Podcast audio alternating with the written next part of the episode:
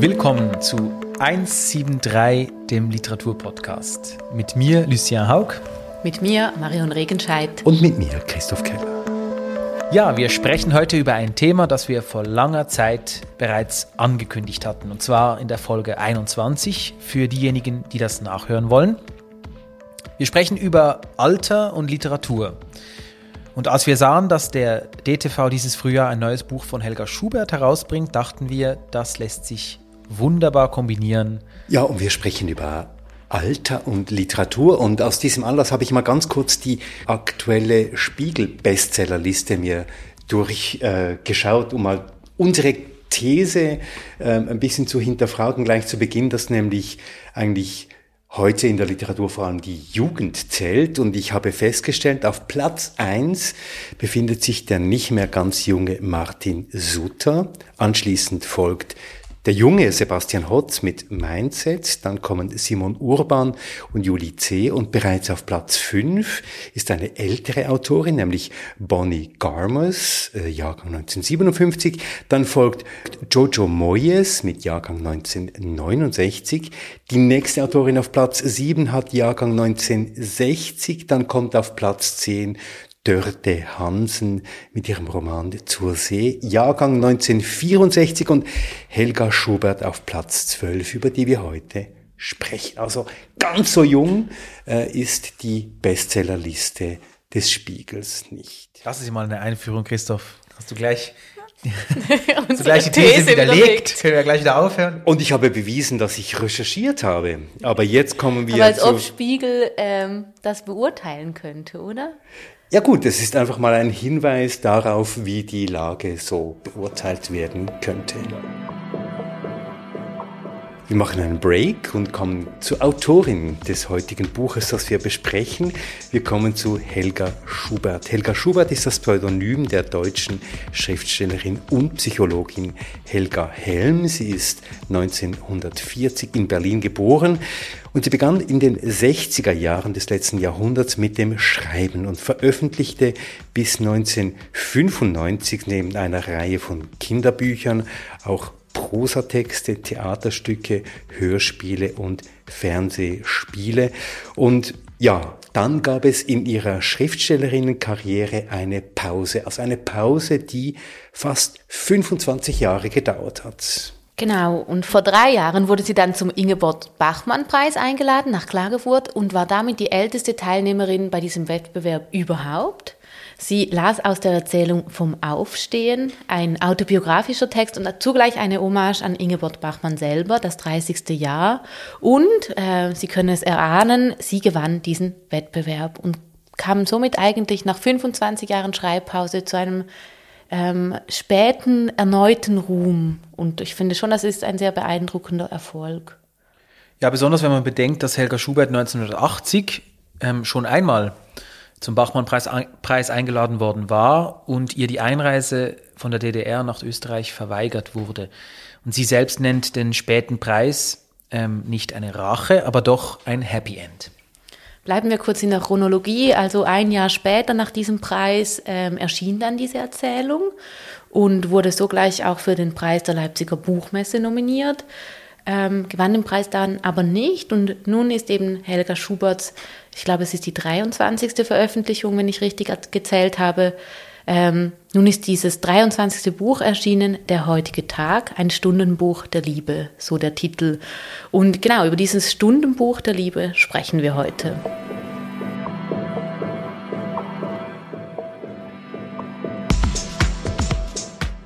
Ja, wir sprechen auch, wie ich in der Einleitung eigentlich schon angedeutet habe, über die verflixten Zusammenhänge zwischen Alter und literarischem Schaffen. Es ist ein heikles Thema, das in der Branche oft umschifft wird. Es gibt, ich habe es schon angedeutet, so etwas wie einen Jugendlichkeitskult, hat man manchmal das Gefühl, man wartet auf diese Erstlinge.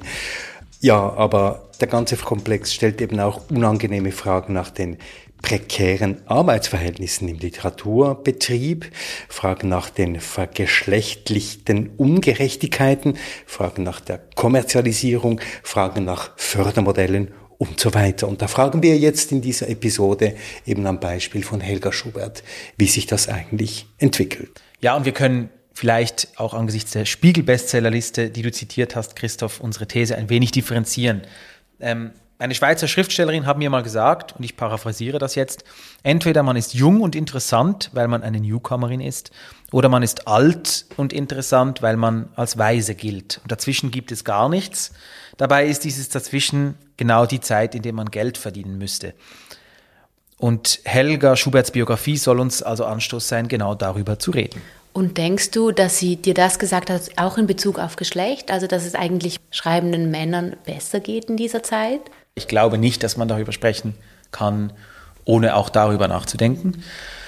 Also dass es hier eigentlich wie in vielen anderen Berufsfeldern auch so ist, dass in einer Zeit von Frauen nach 40, sage ich jetzt mal, bis wieder 60, es einen, unter Umständen einen Karriereeinbruch geben könnte.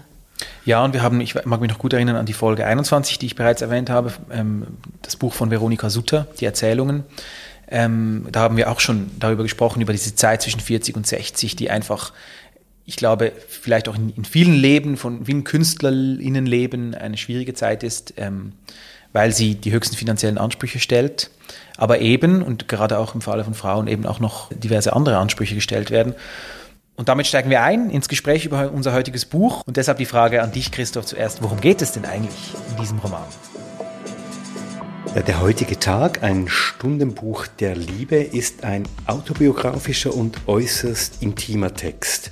Ein Text, bei dem äh, Helga Schubert uns hineinführt in eine Beziehungsgeschichte, in eine Liebesgeschichte, in eine Liebesgeschichte zu und mit ihrem Mann, mit der den. Der den und der den, das bezieht sich auf diesen einfachen Satz, der, den ich liebe. Das ist Johannes Helm.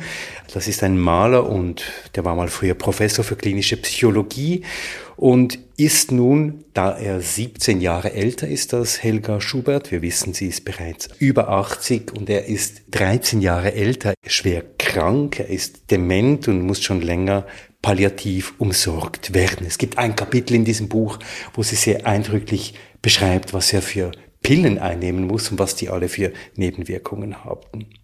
Die beiden entscheiden sich selbst gewählt, so beschreibt sie das Helga Schubert, für eine Pflege zu Hause. Sie sind ein Sonderfall, sagen die Menschen rund um sie herum, dass sie dieses Wagnis miteinander eingehen. Sie werden, solange es eben geht, zusammenbleiben wollen. Ihr Radius ist klein, sie leben in Mecklenburg, irgendwo weit auf dem Land. Und dieser Radius wird auch immer kleiner. Besuch von außen ist fast unmöglich, abgesehen von den Pflegehilfen, die zu finden, aber auch immer komplizierter zu werden scheint. Die Kinder kommen ab und zu vorbei, vielleicht zwei, dreimal im Jahr, aber auch nur zu einem Café. Und so schildert eben Helga Schubert sehr eindringlich, sehr subtil, sehr genau auch, wie sie diesen Alltag, diese Stunden mit ihrem Mann, mit Johannes Helm eben verbringt. Helga Schubert beschreibt wirklich sehr beeindruckend, finde ich, wie, wie diese Pflege, die auch sie zu einem großen Teil übernimmt, vonstatten geht und wie sie es schafft, dass sie selber nicht den Verstand verliert und eben auch der, den nicht die Würde verliert. Ähm, schließlich ist er wirklich todkrank und er wandelt ständig in, in diesen Zwischenwelten, irgendwie beeinflusst von sehr starken Medikamenten einerseits, aber eben auch durch seine Demenz ist er immer mal wieder ähm, ja, in einem gewissen Schwebezustand und diese Geschichten, die sie hier erzählt, sind oft auch nicht ohne Humor, ähm, was aber zugleich es irgendwie nicht schafft, diese Tragik auch zu, zu verschleiern, sage ich jetzt mal. Und das zeigt dann zugleich, dass es eben sehr viel Mühe macht, ihren Mann zu pflegen, aber es ihr irgendwie auch immer wieder Freude gibt. Und was mir so gefällt, ist, glaube ich, diese sehr liebevolle und differenzierte Art, wie sie erzählt und obwohl sie eigentlich keinen, ich habe es euch vorhin schon gesagt, obwohl sie eigentlich keinen sehr großen Erzählbogen schlägt und man sich vielleicht dabei denk, denken könnte, dass es irgendwie keine richtige Geschichte erzählt oder dass es vielleicht langweilig werden würde, ähm, war das bei mir überhaupt gar nicht der Fall, sondern Helga Schubert erzählt einfach in diesem Stundenbuch, also jeden Tag und jeder Tag ist wieder aufs Neue ein neuer Tag, ähm, über so tief Menschliches und vor allem geht es immer wieder ums Loslassen, aber eben auch ums Annehmen. Äh, die Hauptfigur, der den, ähm, der 96-jährige ähm, Mann, der driftet, wie du bereits erwähnt hast, langsam in eine andere Art des Bewusstseins ab. Seine Demenz führt dazu, dass er Dinge sieht und hört, schmeckt und, und weiß, die die Erzählerin nicht sieht, nicht hört, nicht schmeckt, nicht weiß. Und wir folgen der Erzählerin, wie sie einerseits versucht, dieses ganze Schiff irgendwie auf Kurs zu halten, also die Normalität, die es eben braucht, um zu pflegen, ähm, um Besorgungen zu machen, um sie, ihr eigenes Leben zu organisieren, wie sie das versucht irgendwie zusammenzuhalten ähm, und gleichzeitig eben irgendwie ihrem Mann in diese Übergangswelt zu folgen, weil sie einerseits neugierig ist, eine Schreibende eben, weil sie das interessiert, also ähm, ja, wohin der eigentlich geht. Und natürlich geht er irgendwie äh, in den Tod hinein. Und sozusagen auf dieser Grenze bewegt sich diese Erzählerin und das ist einfach vielleicht auch das, was es dann so spannend gemacht hat. Interessant ist ja dass sie sich auch immer wieder zurückzieht in ihre Schreibstube, oder? Dass sie sich diesen Raum der Literatur wie nimmt am Abend, wenn der Mann dann ruhig gestellt ist, wenn der schläft, wenn er irgendwie versorgt ist, zieht sie sich zurück in diesen Raum des Schreibens und sie sagt es sehr offen, dass sie sich bereits am Morgen darauf freut, sich da zurückziehen zu können. Also es ist eben auch ein Buch über die Literatur und über den Rückzug ins Schreiben und über das Verarbeiten einer schwierigen Lebenslage durch das Schreiben. Und das Ergebnis, glaube ich, haben wir hier in diesem Buch vor uns. Schreiben ist meine Rettung, hat sie in einem Interview zu diesem Buch gesagt. Doch bevor wir jetzt ähm, weiter über Helga Schuberts Der heutige Tag, ein Stundenbuch der Liebe diskutieren, einen kleinen Ausschnitt gelesen von Lena Käsermann.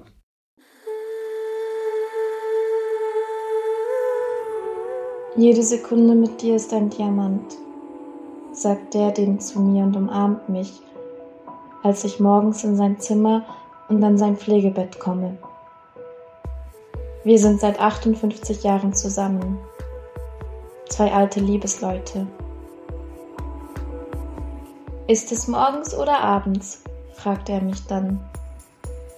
Ich gehe ins Badezimmer, fülle seinen Zahnputzbecher mit warmem Wasser und ein paar Tropfen Zahnputzwasser, spüle sein Gebiss, gehe damit in sein Zimmer, setze mich auf seine Bettkante. Er rückt mühsam etwas zur Seite, damit ich es auf der Matratze weicher habe. Ich gebe ihm den Zahnputzbecher und zum Ausspucken der Mundspülung einen leeren großen Joghurtbecher.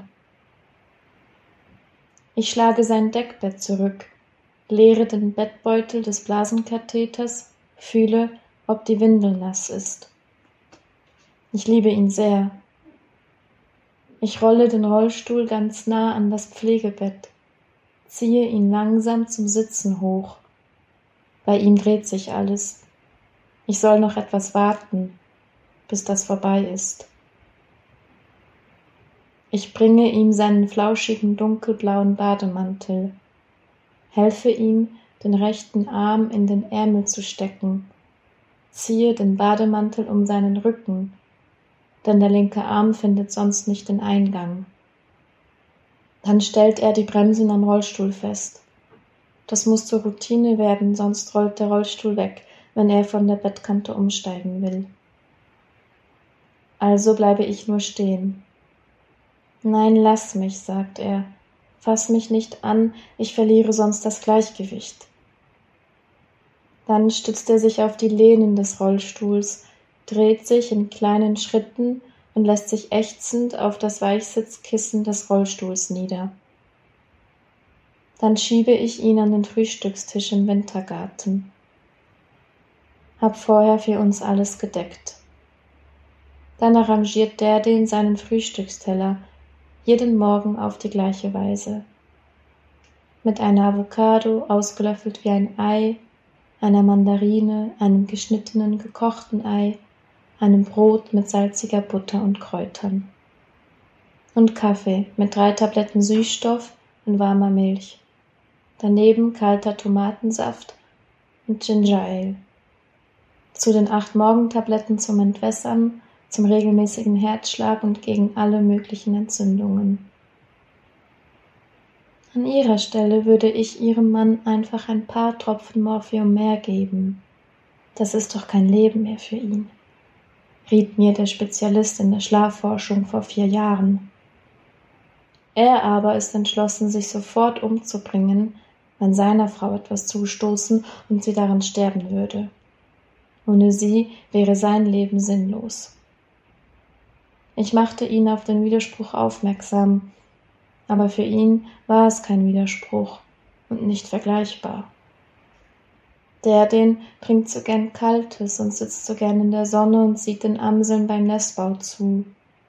Und den Pferden nebenan, dem Fohlen, das sie durchgebracht haben, obwohl das Muttertier die Geburt kaum überlebte. Und den Wildgänsen über uns in ihrem wundersamen Dreieck. Er möchte, dass ich in der Sonne neben ihm sitze. Beim lieben Gott will er ein gutes Wort für mich einlegen, gleich am Eingang sitzen bleiben, bis ich nachkomme, und sagen, da ist sie. Ich kann nichts mehr, sagte er den, und ich habe doch Bücher geschrieben. Und ich habe über 1300 Bilder gemalt, über 1300 Ölbilder. Und im letzten Jahr nur zwei. Ja, sage ich, wunderschöne Gemälde. Und in diesem Jahr kann ich gar nichts mehr malen. Alle Ölfarben sind in den Tuben vertrocknet. Und im letzten Jahr hast du eigentlich hundert Bilder gemalt. In diesem einen Bild, das eine immer wieder übermalt. Den Blick vom Pflegebett nach draußen, in die großen Blüten der Magnolie auf dem Fensterbrett davor die beiden Barlach-Bronzen, der Flötenspieler und der Buchleser, dann noch der große geschnitzte Rabe aus Holz. Dann wurde es Sommer. Die Blüten der Magnolie fielen ab, dann Herbst, es fielen ihre Blätter. Dann kam der Winter und Schnee lag auf den Ästen.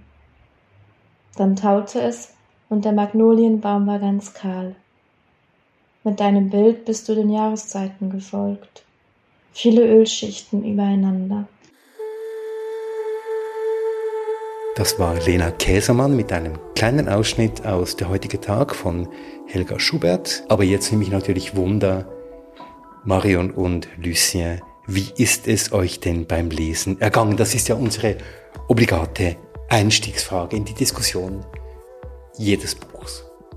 Wie ich vorhin bereits schon gesagt habe, also mir ist es sehr gut ergangen beim Lesen dieses Buches. Ich habe es gerne gelesen. Ähm, am Anfang war ich ein bisschen irritiert über diesen Titel, über das Stundenbuch. Das war ja im Mittelalter eigentlich ein Gebetsbuch, gegliedert nach den Stunden des Tages. Und gerade mit diesem Anfangszitat ähm, aus dem Matthäusevangelium habe ich mich irgendwie darauf eingestellt, dass es sehr ein christliches Buch irgendwie wird. Wir können vielleicht später noch darüber sprechen, inwiefern Glaube dann auch eine Rolle spielt. Aber was mich irgendwie beeindruckt hat, ist einfach diese Zuversicht und Gelassenheit, auch die Hoffnung, die Liebe vor allem. Und beschrieben ist es in so episodenhaften Kapiteln und immer wieder dreht sich ganz fest eigentlich alles um diesen Mann, ich, ich habe mich ja auch gefragt, inwiefern das auch ein Generationenunterschied ist. Also sie sind halt seit 58 Jahren zusammen und ihr ganzes Universum, habe ich das Gefühl, dreht sich um diesen Mann und sie geht wirklich bis zum Ende seiner Tage mit ihm. Und sie beschreibt es eben nicht als etwas Tragisches, sondern etwas, das wie so ganz langsam vergeht, wie, ich glaube, wie ein bisschen, wenn man dem Welken einer Pflanze zuschauen würde. Und ich glaube, das vielleicht einfach noch, es hat mich irgendwie, ich habe einige Bücher, andere Bücher gelesen, äh, in dem es um Demenz geht, zum Beispiel Arno Geiger, Martina Bergmann oder David Wagner. Ähm, und dieses Buch ist aber anders. Jetzt auch nicht so in einem großen sozialen Kontext, wie wir das zum Beispiel von Didier Eribon ähm, kennen würden, der übrigens auch bald ein neues Buch herausbringen wird, in dem er über die Pflege und die Palliativpflege von seiner Mutter in Frankreich schreiben wird. Aber da spielt das immer dann in so einem großen sozialen Kontext eine Rolle. Und jetzt hier bei Helga Schubert ist es auf eine Art und Weise sehr weiblich auch, wenn ich. Obwohl sie ja eigentlich doch auch immer wieder Bezug nimmt auf die Pflegesituation in Deutschland, dass es eben für eine Person wie Sie, die ihren Mann alleine pflegt, eben schwierig ist, auch nur einen Ersatz zu finden für ein paar Stunden oder vielleicht für einen Tag, wenn sie mal zu einer Lesung, zu einer Lesung geht. Ein ganzes Kapitel ist diesen vielfältigen Absagen äh, gewidmet und sie erzählt ja auch mit einer gewissen Präzision, was das dann eben kostet und wie viel das sie kriegt. 296 Euro pro Monat, das rechnet sie aus. Das sind ungefähr 9 Euro pro Tag für die Pflege ihres Mannes. Also da ist sie doch auch, wie soll ich sagen, auf einer sozialpolitischen Schiene doch auch immer wieder unterwegs. Ja, und da, darin fällt ja auch zum Beispiel die ziemlich detaillierte und auch explizite ähm, Passage über die Kinder des Ehemannes, die nicht ihre sind ähm, und, und wo sie ja ziemlich äh, klar auch eigentlich sozusagen mit diesem Vorwurf, den sie selbst stellt, umgeht, ähm, dass diese Kinder so wenig ähm, da auftauchen und ihr so wenig Arbeit abnehmen und sie dann eigentlich im Laufe des Buches eine, ein, einen Umgang damit findet, ähm, in einer wunderbaren Szene, die ein Quittengelee beinhaltet. oder Pilze. ja, genau, oder geschnittene Champignons, äh, wo, sie, wo sie für sich eine Erleichterung, ein Bild findet dafür, warum das nicht geschieht, warum diese Kinder nicht da sind. Und gleichzeitig ist es natürlich eine, eine ein ziemlicher Affront, oder das so öffentlich auszutragen, würde ich jetzt mal sagen.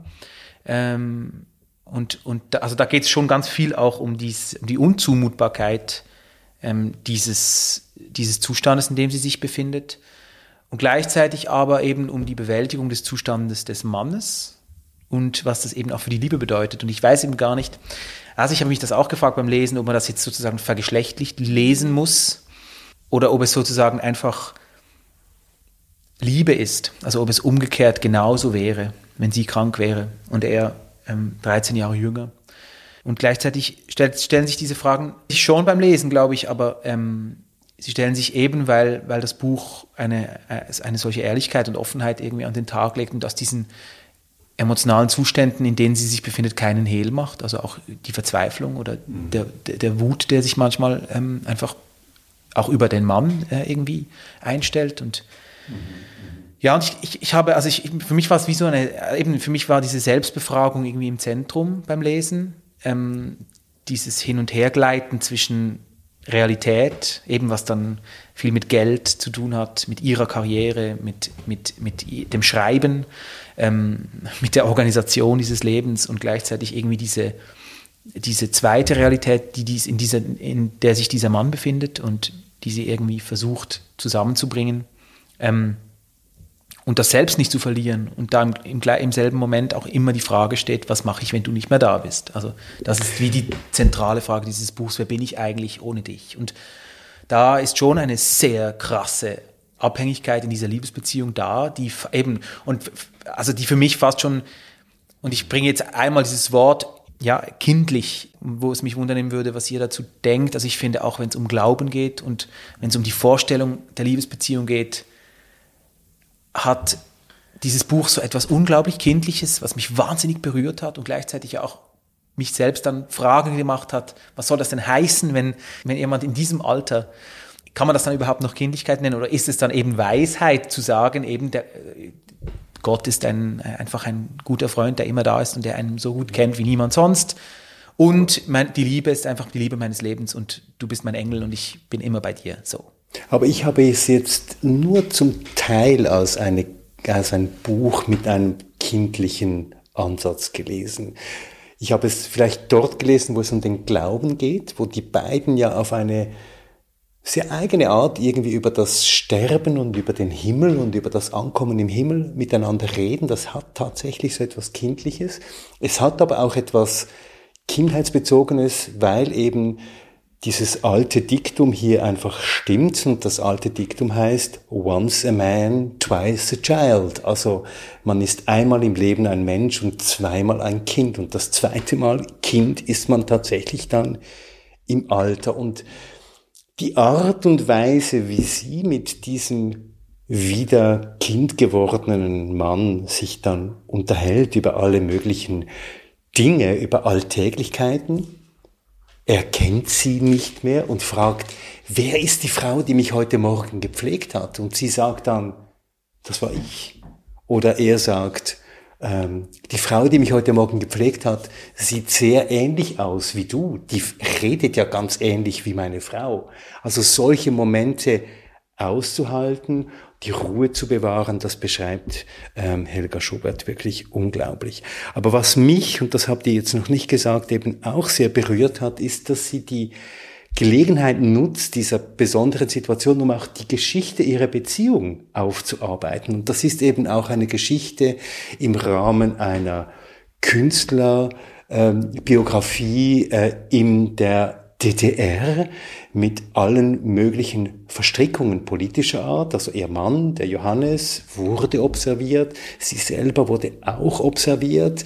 Ähm, diese ähm, bleiernen Zeiten kommen eben auch vor und wie beide durch diese bleiernen Zeiten hindurchgegangen sind, in aller Differenz. Und das ist eben interessant, dass sie eben in dieser Geschichte, die sie erzählt über die Beziehung, keineswegs irgendwie romantisiert, sondern im Gegenteil ganz nüchtern auch die Differenzen in dieser Beziehung ähm, benennt. Und diese Differenzen, die ziehen sich dann eben auch bis an dieses Krankenbett hinein, wo er dann plötzlich zu widersprechen beginnt, Dingen, die sie eigentlich für ganz klar und eigentlich einleuchtend hält.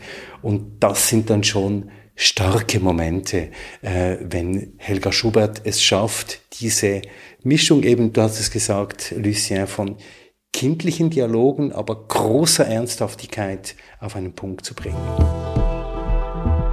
Wie hat sich denn für dich, Marion, diese Erwartung äh, des Stundenbuchs und der, der Religiosität, die in, diesen, in dieser Anlage liegt, ähm, entwickelt beim Lesen? Ähm, sie hat sich natürlich nicht ganz aufgehoben. Also, dass, dass dieses Buch eben auch ein Buch über, über den Glauben ist, glaube ich, können wir hier nicht wegreden. Ähm, also die, Helga Schubert oder die Ich-Erzählerin telefoniert sehr oft mit verschiedenen Pfarrerinnen. Das Gehen zu Beerdigungen ist immer wieder Thema. Auch eben, indem die beiden über das Sterben reden, geht es auch darum, quasi, wer empfangt einem dann im Himmel. Es gibt eben diesen Himmel, sowieso, das wird irgendwie gar nicht ausgeschlossen. Ähm, ja, und das ist dieser, ich kenne das irgendwie, glaube ich, sogar noch ein bisschen von meiner Großmutter, dieser, dieser positive Grundglaube, der einem eben ähm, zur Seite stehen kann und einem quasi hilft, durch, ja, vielleicht auch ganz unmögliche Situationen durchzugehen. Ähm, ich finde, das habe ich sehr stark in diesem Buch gemerkt, so etwas sehr Positives. Und Du hast gesagt äh, vorhin, Lucia, dass es eben auch immer wieder so ganz kindliche Anleihen hat. Und das, das habe ich auch so gelesen.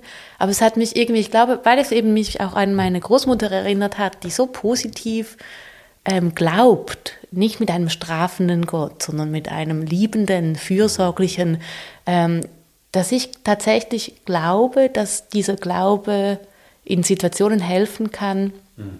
durch, durch Situationen zu gehen, die irgendwie jetzt auch nicht mehr schön sind, so richtig, oder? Also eine Art von Getragenheit, oder? Das, das, das, hat, das Gefühl hatte ich auch beim Lesen.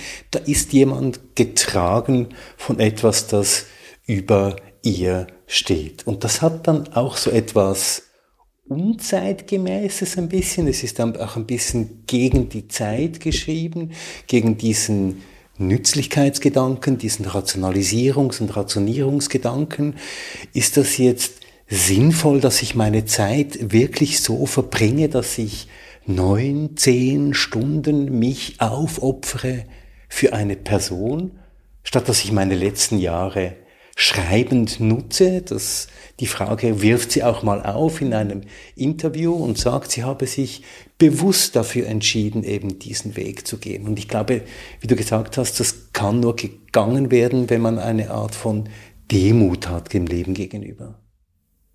Ja, ich glaube auch, ich, ich möchte vielleicht noch einmal präzisieren, was ich mit kindlich meine. Ähm, ähm, es, es, ganz am Anfang äh, kommt dieser Satz vor, zwei alte Liebesleute ähm, als Selbstbeschreibung. Und das ist vielleicht wirklich so, wie ich mir früher das immer vorgestellt habe, vielleicht in einem Ideal, äh, in, einer, in einer Idealvorstellung, aber vielleicht auch tatsächlich in, dass es so auch, auch sein wird, dass zwei Leute zusammenfinden, dann das Leben lang zusammenbleiben. Und dann hat man ja im Leben selbst genug Erlebnisse, die einen zeigen, dass es nicht so einfach ist. Und auch sie selbst hat ja im Buch ganz viel ähm, auch explizit darüber geschrieben, ähm, wie, wie hürdenreich das Ganze war und wie, wie äh, auch das Zusammenkommen mit diesem Mann auch überhaupt nicht einfach war und, und ganz schwierig und langwierig und so. Ähm, und aber dass vielleicht die Zustände, die in einem gewissen Lebensabschnitt wieder präsenter werden, dass die vielleicht eben dem Kindlichen ähnlicher sind. Also, dass da eben Glaube zum Beispiel plötzlich wieder ein, ein, eine größere Rolle spielt, weil man sich einem existenziellen Punkt im Leben nähert ähm, und man vielleicht als Kind diesem existenziellen Punkt gerade so kurz äh, erst vor kurzer Zeit erst äh, entkommen ist. Ähm, und es ist ja auch tatsächlich ein Phänomen, dass ganz viele Leute am Ende ihres Lebens eine Art von, von Glauben entwickeln, den sie, dem, den sie im Laufe ihres Lebens nicht hatten oder zu dem sie keinen Zugang hatten. Und hier habe ich dann einfach das Gefühl, kommen diese Zustände wieder näher. Hat vielleicht auch etwas mit diesem, eben mit diesem Mann zu tun, der diesen Zugang hat äh, zu einer seltsamen Welt, die man nicht verstehen kann, wenn man sozusagen ein, ja, sagen wir mal, ein Mensch mitten im Leben ist, wie sie es ist, bei vollem, ständigem Bewusstsein, bei, ja, und, und man muss sich wirklich bewusst sein, dieser Text beim Entstehen dieses Texts stand ein Babyphone neben, der, neben dem Laptop. Also, also sozusagen, da, da, da kommen wirklich auch Dinge ja, auf eine unglaublich berührende und, und, und ja, äh, bewegende Art zusammen, die das Leben umschließen, irgendwie, oder? Und was dann eben was im Text dann eben nebst dem, was du jetzt gerade gesagt hast oder was ihr beide gesagt habt, ähm, wichtig ist, ist, dass Helga Schubert am Ende dann doch in gewissem Sinne eine Materialistin ist, oder? Sie beschreibt dann eben ganz klar eben die Umstände, die Materialien, die es braucht, den Zeitaufwand, den es braucht, was es alles kostet, all das auf sich zu nehmen. Sie beschreibt gewissermaßen Nutzen- und Ertragsfragen, die sie sich auch immer wieder stellt. Sie stellt sich aber auch Fragen, und das ist ganz wichtig, wie geht es eigentlich mir? Also sie ist jetzt nicht irgendwie in einer Art von romantischer Wolke irgendwie gefangen, sondern es sind ganz harte, materielle, materialistische und sehr praktische Fragen, die sie nebenbei auch immer wieder stellt. Und ich glaube, gerade dieser Kontrast zwischen diesem Kokon, in den diese beiden alten Menschen hineingeraten und dieser ganz harten materiellen Welt, einsam, relativ abgeschlossen in diesem mecklenburgischen Dorf leben müssen, ähm, ganz praktische Dinge erledigen müssen. Das, glaube ich, dieser Kontrast, von, dem, von diesem Kontrast lebt eben der Text dann auch wieder. Wollen wir vielleicht noch kurz über die Sprache sprechen? Wie habt ihr diese empfunden? Ja, siehst du, sie ist sehr präzis. Äh, sie hat mich nie, äh, hat mir nie was aufgedrückt, sondern war immer wahnsinnig äh, elegant, sehr lakonisch, sehr, ähm, ja, ich, hab, ich musste viel lachen und viel so, was war auch sehr viel gerührt, sehr oft gerührt und, und das hatte viel mit dem zu tun, dass sie nie versucht, äh, wie du vielleicht gerade vorher beschrieben hast, Christoph, dass sie nie versucht, jetzt ähm, ähm, sozusagen etwas durchzudrücken, sondern immer, wenn es entscheidet wird, entscheiden wird, wird sie ganz kurz. Dann sind es so einzelne Abschnitte, die so aus dem Text herausleuchten, wo man so sagt, ja, das, das, das ist es. Und ich glaube, das ist ein, ja, ein, eine, eine tolle Eigenschaft, wenn jemand im entscheidenden Moment ganz kurz sein kann und dementsprechend eben auch präzise. Sie hat ja mal gesagt, alles, ich zitiere, alles, was ich mache, ist mathematisch gebaut.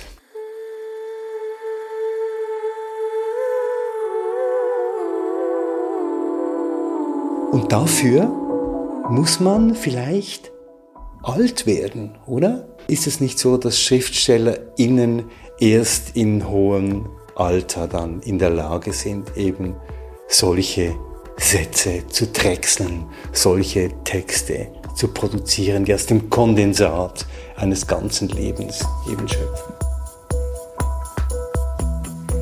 Also meine Helga Schubert-Erfahrung äh, begrenzt sich leider nur auf ein anderes Buch, Lauter Leben, das hat sie aber vor vielen Jahren geschrieben.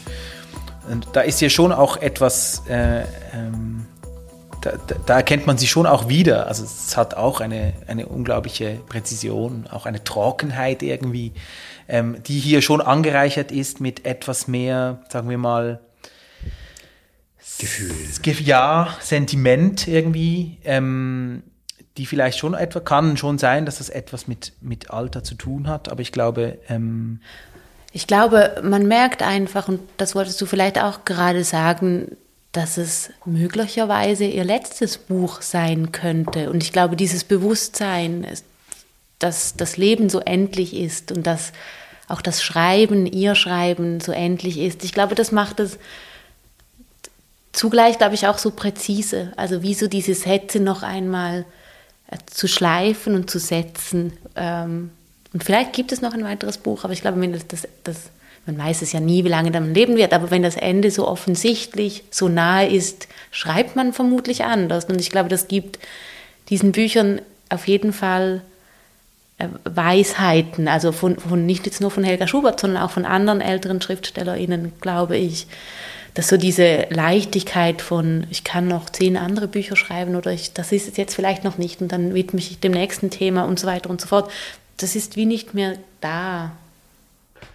Das verweist für mich, was du jetzt gerade gesagt hast, auch so ein bisschen in dieses ähm, Kindheit-Alter-Schema. Also ich, ich mag mich noch gut erinnern, als Kind habe ich, mir, hab ich, mir, hab ich mir viel öfter vorgestellt, was wäre, wenn ich tot wäre. Ähm, das, das macht Helga Schubert hier in einem Abschnitt sogar selbst. Sie stellt sich selbst die Welt vor, in der sie nur noch sozusagen als Geist umher schwirrt. Und sie stellt sich ihren Mann vor, der sie nicht mehr sehen kann und mit dem sie aber trotzdem sprechen, sprechen kann. Ähm, ich glaube, auch da hat sozusagen eben diese, das, das Kindsein, das nahe am Nichtleben sein und dann wiederum das Ältersein und das näher am Nichtleben sein, eben vielleicht auch wieder so eine Gemeinsamkeit, so dass man die, also die Vorstellung und was man daraus zieht, dass man mal nicht mehr ist und eben diese, sagen wir mal, 50 Jahre, wo man das erfolgreich verdrängt oder wo die meisten Menschen das erfolgreich verdrängen, dass das einfach ähm, ja nicht zu verhindern ist. Und wäre dann, wenn, wenn ich euch jetzt nochmal frage, wäre das denn der Grund auch, warum wir eben solche Texte gerne lesen, weil sie uns aus einer ganz anderen Perspektive, die wir ja noch nicht erlebt haben, nämlich aus der Perspektive einer 80-Jährigen, wie zum Beispiel auch Annie Erno, die ja auch schon sehr viel älter ist, oder andere SchriftstellerInnen, eben uns eine Perspektive auf unser eigenes Leben werfen und oft ja dann eben auch zurückgreifen auf Kindheitserlebnisse, Kindheitserfahrungen. Also die Kindheit kommt dann im Alter ja wieder und man fragt sich auch mit Blick auf die eigene Kindheit, zu wem man eigentlich geworden ist. Also ist das der Grund, warum eben Schriftstellerinnen und Schriftsteller im Alter eben eine ganz eigene und neue Qualität entwickeln können und eben für uns alle eben reizvoll sind, sie zu lesen. Und meinst du damit, dass das quasi auch einen Grund hat, warum dieser Alterserfolg noch einmal zu tragen kommt? Richtig, also so, genau, mhm. ja. Also dass jetzt Helga Schubert mit einem solchen Text eben schon ziemlich gut unterwegs ist, eben auch in den, in den Charts und äh, wirklich auch wieder einen Erfolg hat im Alter. Aber das Problem liegt ja wahrscheinlich, oder meiner Meinung nach, nämlich auf einer anderen Ebene. Das bekomme ich auch in meinem Literaturalltag zurückgespielt, dass quasi gewisse Leute in ihrer Schreibphase in eine gefühlte Unsichtbarkeit kommen. Und der wird ja nicht nur von Leserinnen gemacht, sondern diese Unsichtbarkeit entsteht ja auch durch ähm, mangelnde Fördergelder, dass, sie, dass man es sich leisten können muss zu schreiben, ähm, dass zu viel Care-Arbeit zum Beispiel da sein muss, dass man keine Zeit hat dafür, ähm, diese schön geistliche Arbeit zu machen. So, ich glaube, das, das sind wie zwei verschiedene Dinge. Einerseits ist es ein Leserinneninteresse, welche Texte möchten gelesen werden, und das andere ist ein, ein, eine Art Betriebsproblem, das wir haben. Ja, die Lebensrealität der Schreibenden ähm, ist oft so, dass man eben in dieser Zeit, wie es diese Schweizer Schriftstellerin mir einmal gesagt hat, ähm, es ungünstig macht, äh, so viel Zeit investieren zu können. Äh, ich glaube aber schon, dass natürlich der, sagen wir mal, wenn wir das als Bühne verstehen, der Auftritt, also einer neuen Autorin, eines neuen Autors und das Erste, was diese Person dann auf dieser Bühne sagt, dass das von speziellem Interesse ist und sozusagen der Abtritt, wenn man viel gesehen hat und wenn man sozusagen, was man als letztes noch sagt, dass das natürlich auch von speziellem Interesse ist. Mir erschließt sich nicht ganz, warum das dazwischen irgendwie langweilig sein sollte. Ähm, aber ich glaube, grundsätzlich kann man schon, wenn man, wenn man jetzt diese Idee noch etwas verfolgt, äh, äh, ja, es so verstehen, dass man sagt, äh, das Jungsein gibt einem einen einzigartigen Blick auf die Welt und das Altsein gibt einem einen einzigartigen Blick auf die Welt. So. Ich glaube aber, dass, dass man tatsächlich da ja auch dann den Blick wechseln muss und es einmal ganz äh, ökonomisch und vielleicht auch einfach äh, be berufsbildnerisch irgendwie angucken sollte. Ähm, da gibt es ja auch Bestrebungen, gerade in, in der Förderung, da ähm, diese Brücken zu schlagen in dieser Zeit, ähm, den Leuten zu ermöglichen, in vielleicht, sagen wir mal, familiär anspruch, anspruchsvollen Phasen des Lebens ähm, trotzdem schreiben zu können, trotzdem die nötige Zeit zu bekommen, um, um das literarische ähm, Arbeiten irgendwie weiterzuführen. Denn das sind ja genauso wichtige Fragen. Also ich möchte ja genauso von 40 bis 60-Jährigen hören und lesen, weil daran ja nichts weniger spannend ist, würde ich jetzt mal behaupten. Ähm, ich glaube, es hat aber auch noch mit vielen anderen Fragen zu tun. Es hat auch mit Personalisierung zu tun. Also welche Stories kann man um mhm. Autorinnen noch erzählen? Man kann dann eben äh, dann äh, im, im, Alter dann über die Weisheit und, mhm. und so ähm, äh, Interviews führen.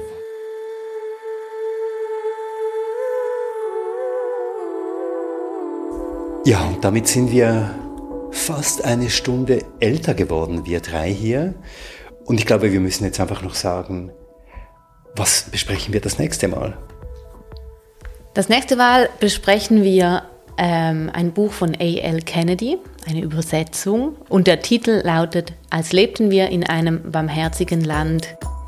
Wir werden uns anhand dieses Buches fragen, inwiefern eben Literatur als ein Mittel, als ein Tool für die politische Analyse taugt. Denn in diesem Buch von A.L. Kennedy geht es ganz besonders, ganz intensiv um die Situation in England. Ich sage nur 464 Seiten.